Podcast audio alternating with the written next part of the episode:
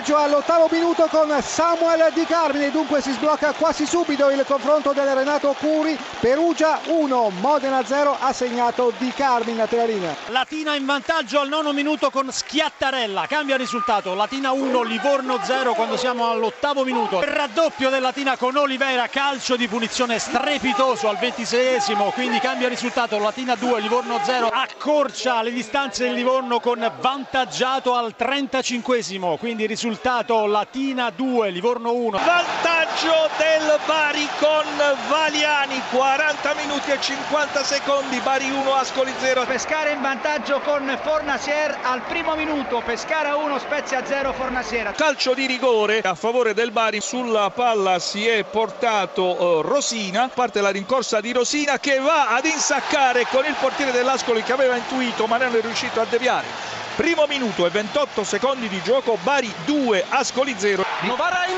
vantaggio, Rodriguez, 7° minuto, Novara 1, Lanciano 0. Crotone in vantaggio, Budimir, Crotone 1, Cesena 0, a te la linea. La Padula per il raddoppio del Pescara, è il 17°, un gran gol, Pescara 2, Spezia 0, a te la linea. C'è il gol della formazione dello Spezia, Pescara che riapre di fatto il match con Catellani al 20°, Padovan, Novara 1, Lanciano 1. Terzo gol del Bari con un gran colpo di testa di Maniero, 23° minuto, Bari 3, Ascoli 0, a te la linea. Raddoppio del Crotone, Balasa ancora una volta di testa, Crotone 2, Cesena 0, a te. Novara in vantaggio con Faragò, 31°, Novara 2, Lanciano 1, 3-1 della Novara, 33°, Novara 3, Lanciano 1. Calcio di rigore per lo Spezia esattamente al 43°, sta per cercare di trasformare il calcio di rigore Terzi, il capitano della formazione di